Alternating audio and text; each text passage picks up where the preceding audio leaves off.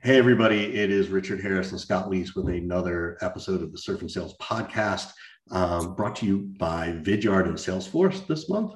And we appreciate all their support. If you are looking to uh, figure out something new and different in 2022, be sure you take a look at Salesforce. They're way more than just a CRM, and Vidyard is way more than just video prospecting. There's there's a ton of value to both those to both those organizations, and we deeply appreciate their support. With us today uh, is a guy I just met a couple of weeks ago. Um, and really have engaged with him a little bit. Uh, if you get my newsletter, I, I, sent out a survey that he's asking for about some data on AI. Uh, it's Barry Trailer, who is, you know, as self-described, a leader in sales coaching, mentoring, and sales operations, which having gotten to know him, he is. I can easily say that that's true. Uh, but Barry, thanks for joining us. We really appreciate it. Glad to be here. Yeah. So, so talk to people. You know, a lot of people, if they if they don't know you, you know, you you've done a ton of stuff at like CSO Insights. You were at Miller Heiman. You've sort of come in from from my vision is like this corporate level of sales and sales leadership. But way back when, how did you get into sales? Like what what pulled you in? I actually uh, always wanted to be in sales. A lot of times, you know, folks will get up, speak at a sales conference, and how many folks here growing up thought they wanted to be a salesman, and I would raise my hand. I'd be like one of two people in the room raising my hand. I always thought it was cool. And in, in my uh, my grandparents uh, had a grocery store in uh, San Francisco, and you know I remember when I was four years old, um, my grandmother, you know, I'd be standing in front of her, and and people would come in, and she'd have her around. She'd you know give me one of those knuckle rubs on my head, saying this kid's a natural salesman. And I thought that was the greatest thing in the world. And, uh, and I should have just stuck with that. You know, I, I started, uh, I got a Christmas job when I was 12 working in men and boys shop in retail. And I sold magazines, uh, you know, on, on new birth leads and sold encyclopedias door to door. And I, I was having fun and making money and and bought this you know you've got to get serious and get a degree so became an engineer. And and that was like the biggest detour of my my the biggest wrong detour of my life. I think, so, I think all uh, salespeople good salespeople have the wrong detours right? And you know when i finally decided i was you know i was going to be my own man. Actually i i uh, when i graduated i worked in uh, underground construction for a few years. And then I went into the public sector, uh, worked for a small municipality, and, and got my license as a registered civil engineer in California, which is kind of a big deal. Uh, and then I went into the private sector selling engineering design services and uh, did that for almost five years. And it was great, uh, except you know, everybody wanted to call it something other than sales. You know, it's front end work or feasibility or biz dev or whatever. Nobody wanted to call it selling. And I don't know if if either of you know Jim Rohn's name. Did you ever? Oh yeah. Yeah. So Jim Rohn talks about the day that turns your life around. And um, I won't bore you with all the details, but I had figured out a way to sell big engineering projects that was unlike anything any of our competitors were doing. And instead of talking about our engineering prowess, uh, I got really expert at grantsmanship.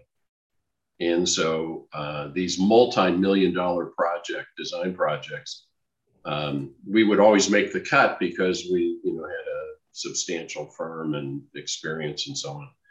And I would always start the, the presentation the same way by saying, um, the other two or three firms you're going to interview today, we've all been to the same schools, we all have the same license, and we can all do the work.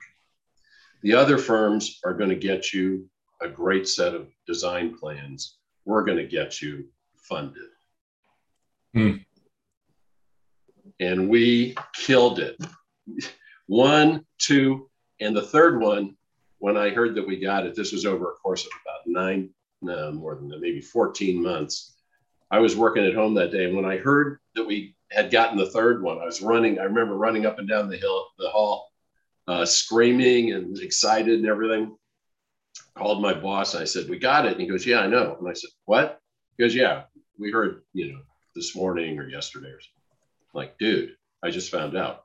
and he, I said, you know, let's celebrate. And so we there was a, a, a restaurant in uh, San Jose, 17 West. We met there. This back when everybody used to drink at lunchtime, and uh, I, I, they got there ahead of me. And as I'm walking across the, the dining room, I'm looking and I'm thinking, wow, something must have really gone wrong because there was like, there was like no celebration. It was just really quiet. And uh, so I sat down and I'm listening, and they're all concerned now because we got this job. You know, now we're going to be crushed with yet another one of these big projects. And I had ordered a bottle of champagne and they poured it all around. And this is the first time I've ever told this story publicly. And uh, and so uh, after it was it was uh, you know everybody had a glass of champagne. I said, well, we need a toast. And my boss said, you're right. Here's to Bill and Bill Smith was uh, going to be the project engineer. And uh, Bill Smith, you know, he he had getting this job like, you know, the figurehead on a ship has someplace something to say about where the ship is going. Uh, and I just, I was like, I I just couldn't even believe it. And I said, "Here's to Bill." And we all clinked our glasses and and I I shot down the whole glass of champagne and I said, "Gotta run." And they said, "What? You just got here?" And I said, "Yeah, no, something came up. I got to leave." And as I was walking out of the restaurant, all I could think was, you know, this isn't public TV, but I won't say it. You know, f this. And that was the day that turned my life around. Bingo, right there, right then. Married, two kids, quit my job, and the only condition for the next job was it had to be straight commish. The only can say the next thing. The only condition was what? It had to be straight commission. Right. And wow. the reason for that, I've never been a money guy, but the reason for that, you may be a great guy, you may be a team player, but you know, if you did your job, you get paid. And if you don't get paid, you may be a great guy and all that, but you must not have done the work. Yeah. I've been that way ever since. And that was in that was 40 years ago. Wow. So talk a little bit about, you know, how you, you know, you, have worked at Oracle, you've worked at a couple different places. One of the things I, I, I, saw about one of the things you do is the, you know, the Sales Education Foundation. Yep. Right. What is that? Because I don't even know that people know it exists, at least yeah. in our crowd. Probably right? did. So um, I think these are still pretty uh, current stats, there were um, three 3,462 colleges. This, I'm, I'm going to give these stats from about three years ago. There were 3,462 colleges and universities in the US. And at that time, 35 of them gave a degree or a certificate in sales. And I would say today, maybe that number is up around 180 give a degree or a certificate in sales. And they just don't do it. And yet, what's interesting is the schools that do, like um, University of Ohio, Baylor. Uh, there are a number of, of schools now that are active in the program and active in the Sales Education Foundation. Um, they have uh, graduates getting signing bonuses. They've got like a hundred percent hiring rate they get yeah. these programs because they've been exposed to sales training. They know how to yeah. prospect. You know, it, it's really it's what a, very, very, what a what a what a ridiculous gap in our education uh, system. The fact that sales has not been taught. I mean, when when any of the three of us who are different decades, I think, none of us even had the opportunity to take a sales class, let alone have a certificate or a degree.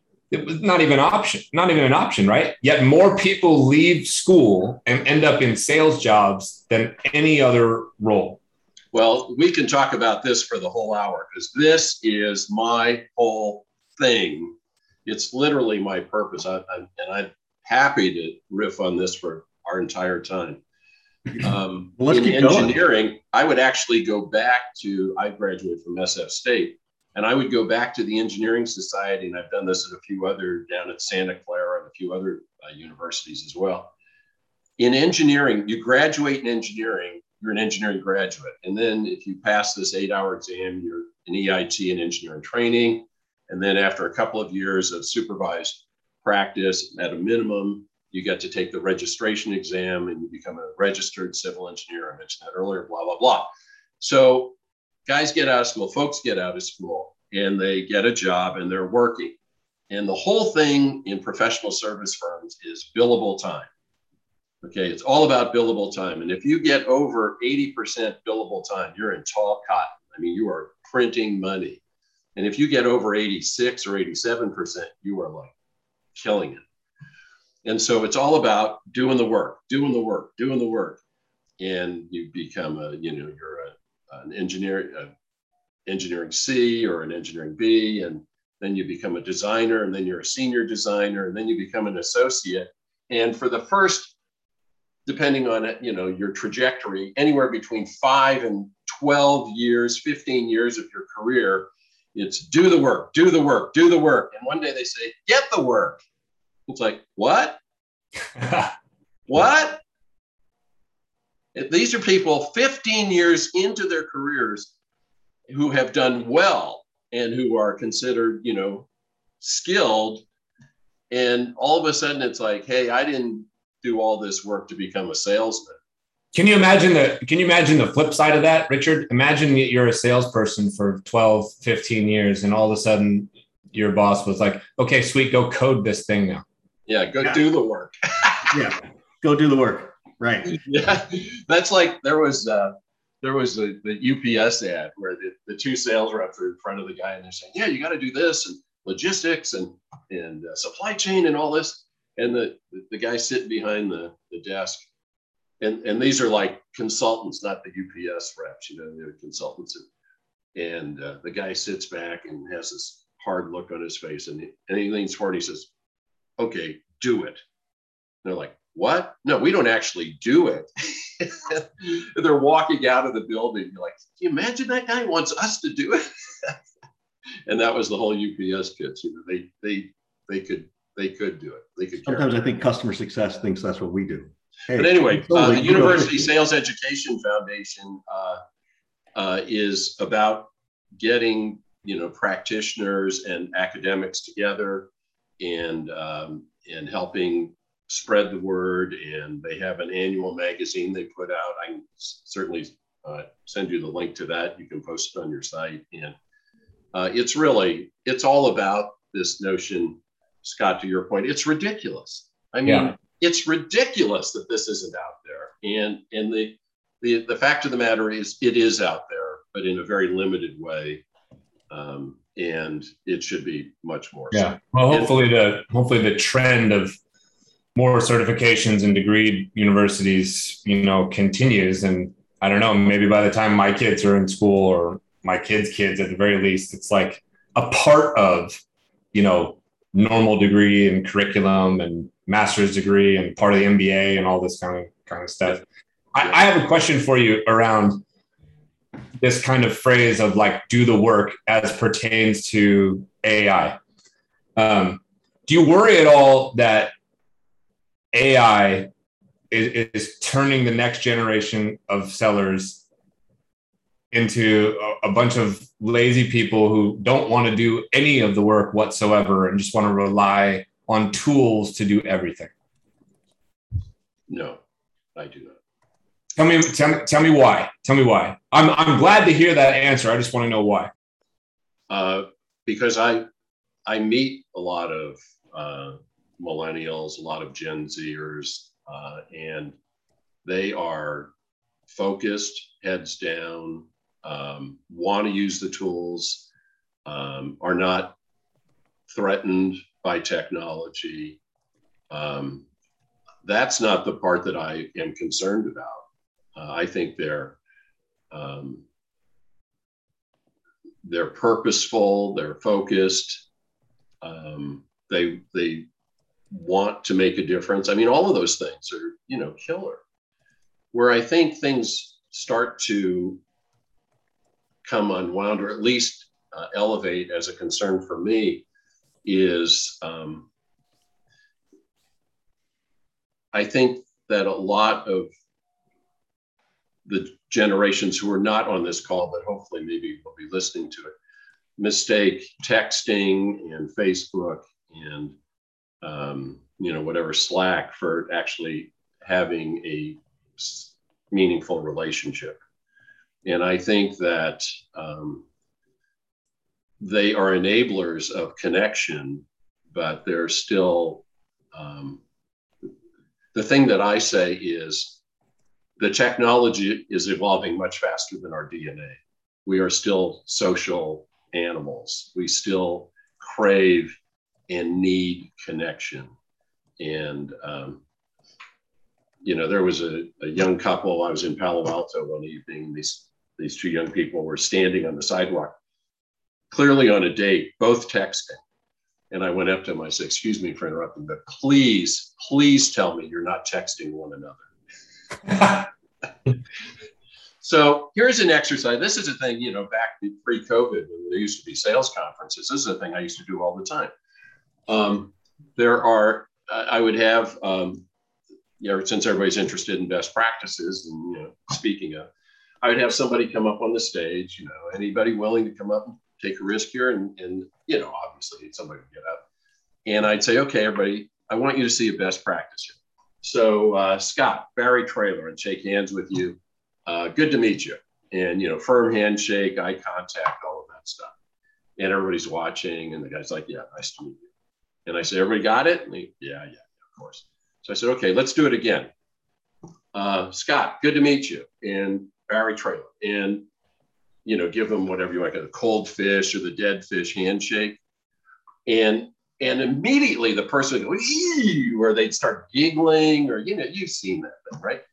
And and I would say, What? What? You know, and I talked to you. did you see anything different? You didn't see anything different. But the person that I was shaking hands with had this immediate negative response. Now that's not that's not the so what. Here's the so what is they didn't think about it. It was limbic. It was like that. And there are five reasons people won't buy from you. Hmm. No money, no urgency, no need, no desire, no trust. And that last one will kill more deals than the other four combined. Okay. Now, here's my question in a high speed, increasingly remote, digital world, how do you create that firm handshake, eye contact in this new environment? Because the DNA hasn't changed. But the ta- the tactics have, right? Tactics have. and the need for and trust. The, when I talk the, about connection, the need for trust, yeah. connection hasn't changed. And I would say, point, yeah, I would, I would say the speed with which you can make that connection has slowed down because you don't have the the uh, contact or the face to face kind of immediate you know touch to use your example. So it takes longer. It's like i got introduced to you. I engage with the piece of content on yours. I shared a conversation or we were on the same panel at a webinar or whatever. It's like all these things warming up to. Yes. Right? Yeah yeah. And uh, all of those are available. Here are the things that are not useful. Here's me, you know, having a beer bong with my buddies on Friday night. Here are my feet at the swimming pool. Here's what I'm having for lunch. Nobody cares about that stuff. And, and you know, if that's the kind of stuff you're putting out, if those are your digital footprints, then uh, yeah, yeah, you know, you're playing, you're playing, you're playing a different game if that's your digital yeah, no, it's stupid. But all of those things you're talking about, people say, wow, this guy seems pretty thoughtful. She seems like she's making really, uh, she's asking good questions or offering good insights. Um, I think that the ability to do that across, you know, basically across the globe, uh, different time zones, you know, different languages, all of that, I think is is opening up a whole new world Real um, quick, I want to Barry go back to it's no need, no desire, no budget, no trust. There's a fifth one. What's the other no one? urgency. No urgency. There you go. So, um, talk to us a little bit about because I know you focus on AI, and I think this is part of where your engineering degree supports you, right? Makes us makes you very much smarter than the rest of us. Um, where is AI now, and what do you see coming 12 months, 36, you know, 72 months? Like, where do you see this going? Well, it, it, it's actually, uh, I, am happy to respond to that. Um, my partner, Jim Dickey, uh, graduated with a degree in psychology. And um, he's the one who's really all over the technology. And I graduated in engineering, and I'm the one who's all touchy feely about connection. You know, what, yeah, what who who's doing what? The, the good news is we're both um, reasonably good analysts. So uh, you know, it, it's been a it's been a fabulous relation. We've been partners for 20 years now. It's just been awesome. The thing that and, and how this started, uh, we started CSO Insights back in you know 2002 or three, something like that. We had teamed up before that, but uh, and he we were doing uh, surveys. He had started doing surveys back in 1994, um, and we were phoning people. The first time we did an online survey uh, with SurveyMonkey was through Customer Think, and um, I think that was in 2004, and it was a whole new world. We went from having like, you know, begging 200 people to take our survey to having you know 500, 600 people take a survey in a, in a couple of weeks. It was awesome. Um, anyway, CSO Insights got acquired by Miller Heiman in 2015, and we had a couple year earnout. And um, uh, Byron Matthews, who was the CEO, and Tim Geiser, who was the CMO, went to Jim and said, We'd like you to build us a concept car.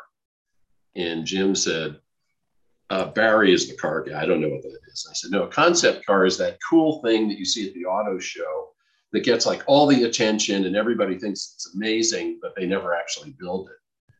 And Jim said, "Okay, what do you want a concept car around?" And they said, "You, you know, you decide." He said, "Well, I know exactly AI for sales." So he started looking at this in 2015. Okay, in 2015, there were about 35 AI for sales apps. Okay, we just are releasing our 2021 guide, and there are over 200 uh, mm.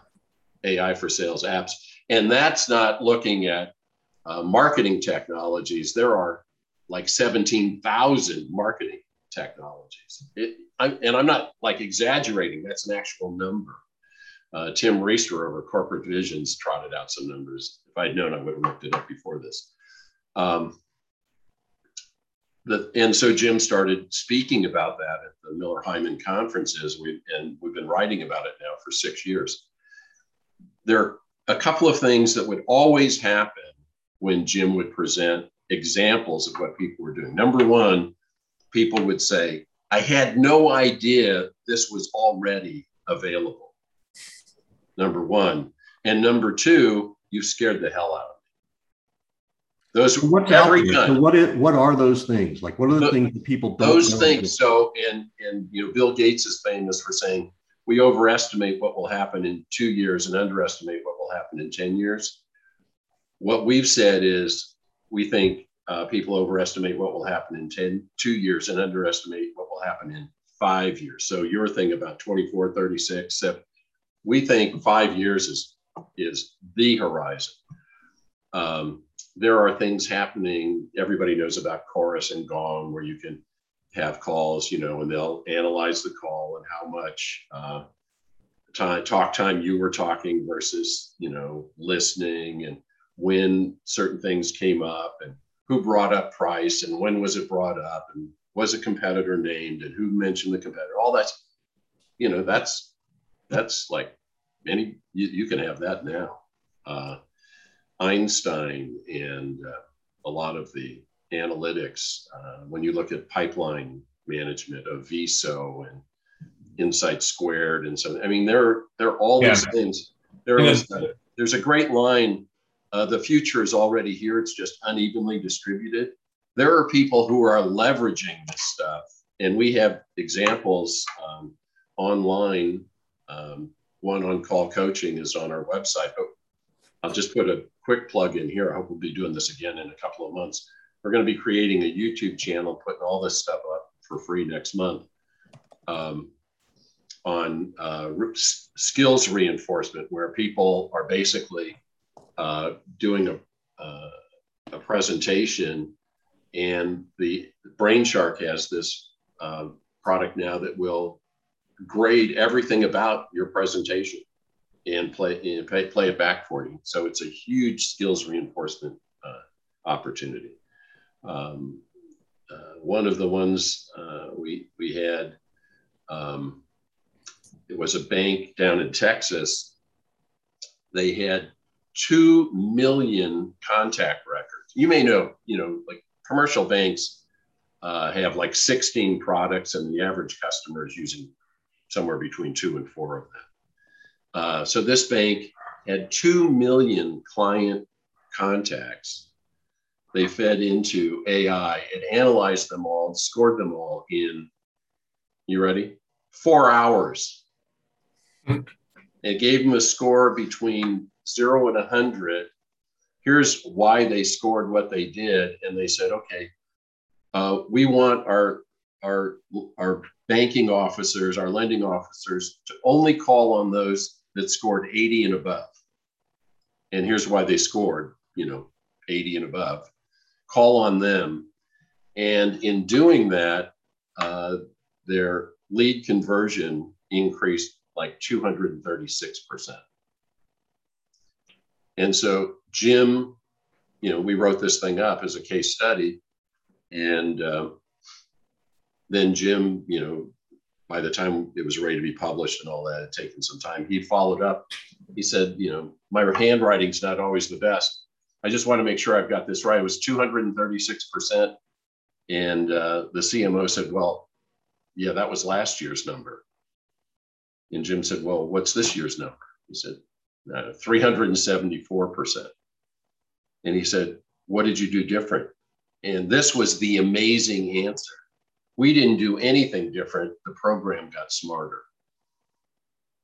So this whole thing about AI and, you know, in the same breath, machine learning, it just keeps getting better and better. And that is our message to people is, you know, this isn't two or three years away. This is happening. And that's, you know, we're doing the survey you mentioned. Uh, I appreciate the plug. And if you put a link for that, uh, we've already had several come in on the on the promotion you sent out. Um, and when and when does the AI take over and replace the seller themselves? Oh, I don't. You know, when SFA, when Salesforce Automation came out in you know like 1988, Brock Systems had it first, and then Brock Control Systems, and then there was ACT, and then there was Goldmine. That, was back in the SFA days. and Everybody's like, and, and everybody fills in the blanks with their worst fear. So the whole thing with Salesforce automation, nobody if you know my contacts and you know the opportunities I'm pursuing, you know how to reach them, and you know what we talked about last, and you know what we're going to talk about next, then what? What's the fill in the blank? Well, then you don't need me. Then you don't need me. Well, yeah here's a news flash. We're not looking to fire the sales force. We're trying to hire salespeople here. Okay.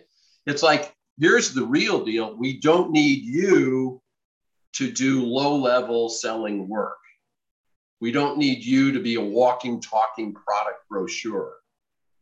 And so if you watch our video on levels of relationship, also on our website, you know, vendor, preferred supplier, consultant, contributor, partner, ultimately trusted advisor, you know, but we're anal- but we're, we're we're analyzing pitch. yes. We're analyzing recordings.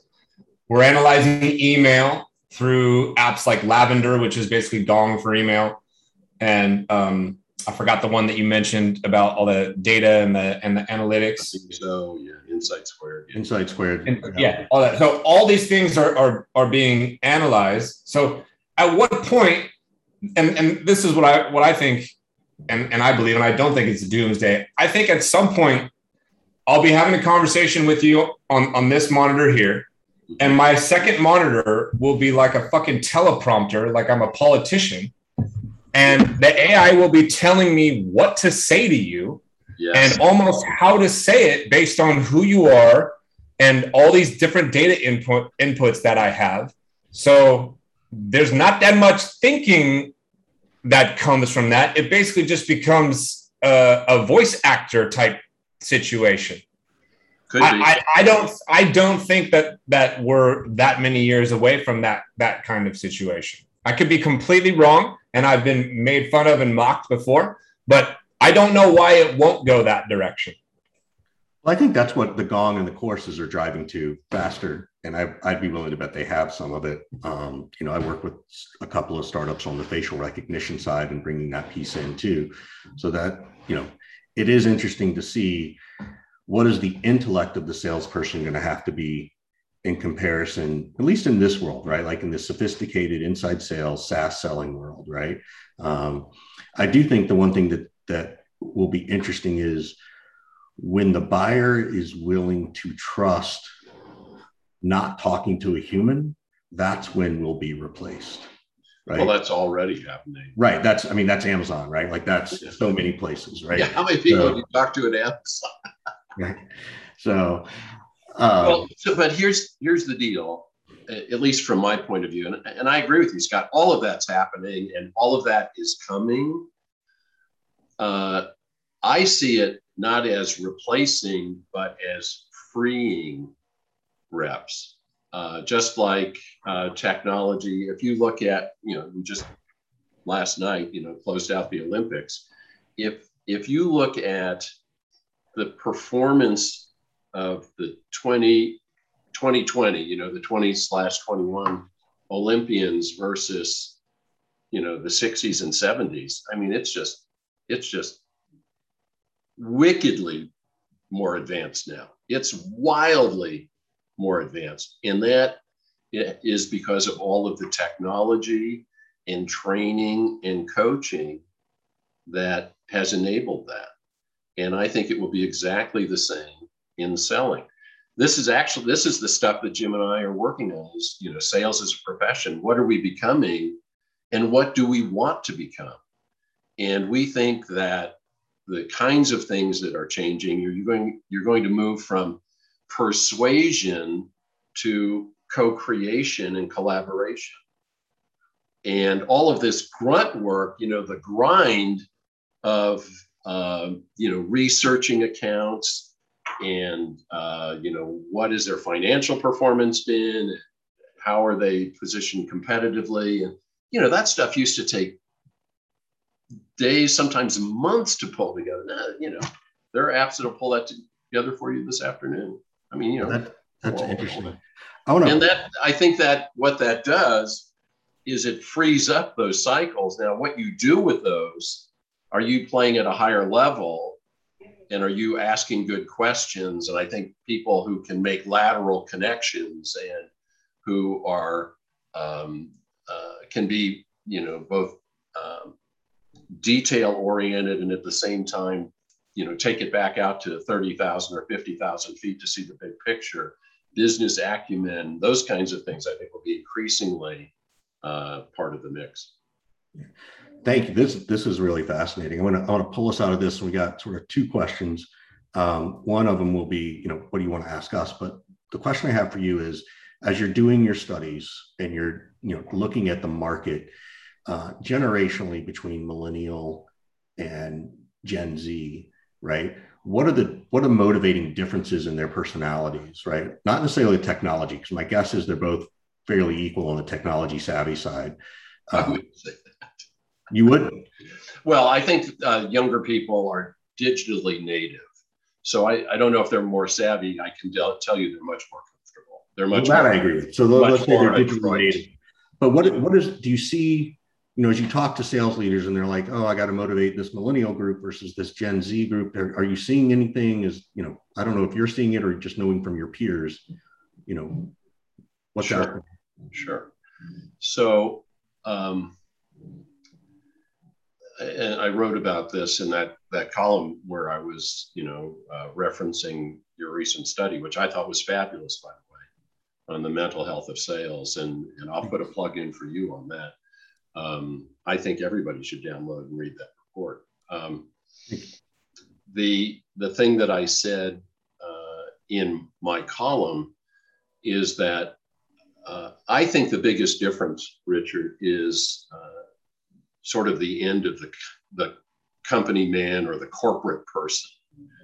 Uh, I think that um, younger people, the you know, let's just say millennials and Gen Z, are interested in and, and mean it when they say work-life balance, uh, uh, having work that is meaningful, uh, that they want to do something related to their purpose. Uh, and what I think, why I think it's more similar today than it was two years ago is the pandemic has caused a lot of people to be asking themselves that question, and not just young people embarking on their careers, but people who've been at it for 15 or 20 years saying, wait a minute. Um, you know, back in the early Silicon Valley days, if you had uh, three to five years in with a company, it was part of the attraction of high tech back then is you would get anywhere from one to three months sabbatical. And they stopped doing that. And they didn't do it because it was too expensive. They did it because when people had that much time off to think, they didn't want to come back. They, you know, a lot of people said, you know, wow, it, it totally opened my my eyes. I'm like burning up my life here and for nothing. And I think that um, the pandemic, uh, you know, we had the great recession in 07 and 08, uh, or 08 and 09. We had the great pause last year. And right now they're talking about the great resignation. There are lots of people just. Yeah, do you think there's a generational difference between those two generations? Do you think that they're motivated differently between? Well, sure. They're in a different place in their life. I mean, you know, I'm getting ready to retire. There are people whose kids are out of college and there are people who are just getting started trying to buy a home. So yeah, I mean, you know, they're in a different place. One of the things, what's interesting about that to me, let's just stick with that example for one moment. Uh, when you look at sales, at sales as a career, if you don't buy the this will be good for your career speech and go into management, if you just kept selling and got better and better and said, no, I want to stay in my territory. No, I want to keep doing what I'm doing. The response has always been, well, okay, Scott, you can do that, but you know what that means, you know, higher quota and, you know, good luck. And it's like, same, same comp plan, same benefits for a guy that's getting, you know, his kids are out of college and somebody who's just got out of college. I mean, really? Is that as creative as we can be? That's the best we've got is yeah same plan? Great. I mean just for starters. I mean that's just for openers what we always sort of turn it around to you and, and a quick shout out to uh, salesforce and vidyard for sponsoring us but you know what questions might you have for us well i you know i think the things we've been talking about um, when you know, I, I love your Surf and Sales. I mean, to, that feels like work-life balance to me. And I'm I'm curious uh, how people respond to that, and um, you know, if, if if that's you know just kind of a clever title, or uh, if if you're finding that people increasingly are inclined that way, that would be my my first question. Well, I think that hundred percent people are increasingly drawn to experiential type events and kind of deeper connection and relationship building than the the types that are done at larger, more traditional conferences. Um, I can't even tell you how many people who've come to Surf and Sales and have said, "I didn't really know what to expect, but this is like a life changing event," and not just because and not because necessarily like they learned here more here than they've ever learned anywhere else but they've been exposed to different things in a different way a different type of thinking a different type of mindset a different approach a different balance different levels of success, um, and they reevaluate reevaluate things. Um, and it, you know, we were met with some skepticism at, at first. I mean, I, I can think of one person in particular who's very well known in the industry who was like, that idea is never going to work and, and told us, you know, flat out, don't do it. Um, but we also got an overwhelming response from people that, that was positive and, and continues to be positive, um, you know, to this day. And it is 100% a way for me in particular to marry different passions. I love surfing. I love traveling. I love selling. I love leadership. How can I get paid to do all of these things at once? Right. Um, and the idea itself was born because Richard and I were in Costa Rica over Thanksgiving with our families, just disconnected in a different kind of way and, and thinking.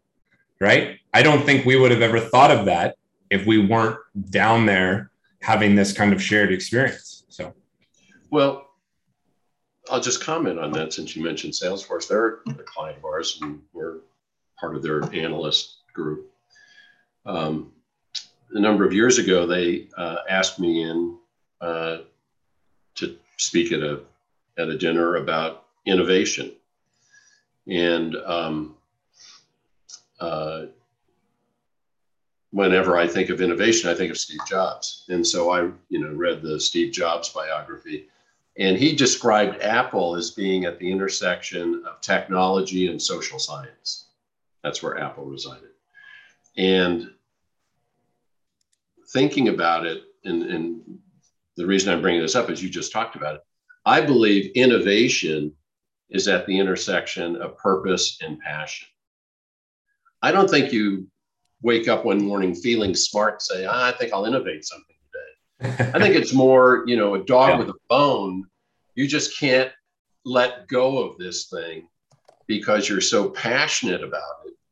And at some point, you know, your purpose and passion overlap and you innovate exactly what you did. You know, you, you think in a different way. And what was interesting to me uh, the next time I was giving that talk, you mentioned Richard early on my time at Oracle. And the first time I presented sales mastery at Oracle, one of the things I always say, you know, there's this there's this huge lie that has been told and repeated over and over and over to sales reps, which is good number, good sales rep, bad number, no donut. You are your number. And the room exploded in laughter when I got up and said, You are not your number. The room, they, I mean, if, if they had had squirt guns and, and toilet paper, they would have been throwing it at me. I mean, it was just, I mean, everybody just, they couldn't stop laughing. And, and you are not your number. Your number is a reflection of what you do and how well you do it, but it's not you. And you take you know your cool car and your cool house and your cool whatever away and you're still here okay? It's not you. So what are we doing here?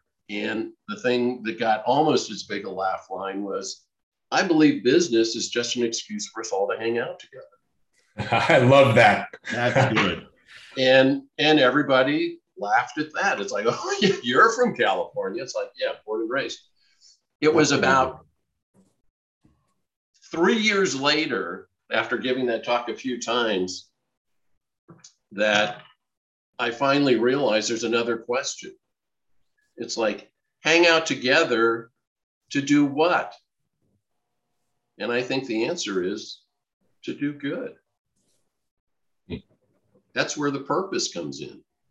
Okay. And if my whole deal about sales mastery, you know, um, Nielsen did a thing and you know who's trusted, who's not, and and you can look this stuff up online. But you know, like doctors and uh, and ministers were like number one.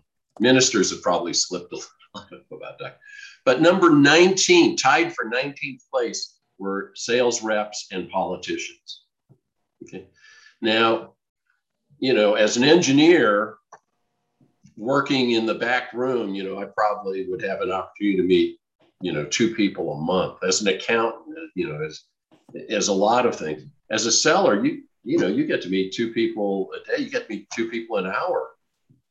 Imagine if we were able to raise the perception of sellers to first or second place, what a different world we'd be living in. If if if we took all that nonsense about you know glad handing and bullshit artists and snake oil salesmen and how do you know when a rep's lying his or her lips are moving if you took all that crap and just threw it aside and said win-win collaboration co-creation connection communication I can't win if you don't. You won't win if I can't. When we finally figure out we're actually in this together, imagine. That'll be Hey, that could be a song. could be. Scott Scott is the musician between the two of us. So X. uh, So that's what I think. That's and that's why I don't think AI is going to replace it because AI can can analyze stuff, but AI has no judgment. AI has no intuition. Yeah. AI, AI has no soul. I I would agree. And uh, I'm not worried about it. Yeah. Well, thank you, Barry, so much for joining us and really like going deep on a topic that I think a ton of people think about, curious about, may not research it or know where to research it. So Yeah. we really appreciate it, Barry. Thank you for your time. pleasure. Yeah. Thanks so much. No, it's I've enjoyed it. it went pretty quickly here. I did a lot of talking. Um, I'll, I, again, uh, if you can, uh, anybody who's interested in taking the AI for sales survey, and you don't have to. It's it's people who've implemented AI, people who are considering it, or people who looked at it and decided against it. It's a three minute survey, uh, whatever camp you fall into. Uh, I'll also send you the link for the Sales Education Foundation. Uh, I'm really delighted you brought that up because um, it's just it's a great organization and you know it addresses this thing we were talking about early Yeah. on uh, actually getting people trained educated in this stuff unlike all of Awesome. Unlike all of us. That's right. exactly Thank you, Barry. We appreciate it. my pleasure great meeting thanks for having me in guys enjoyed it Bye-bye.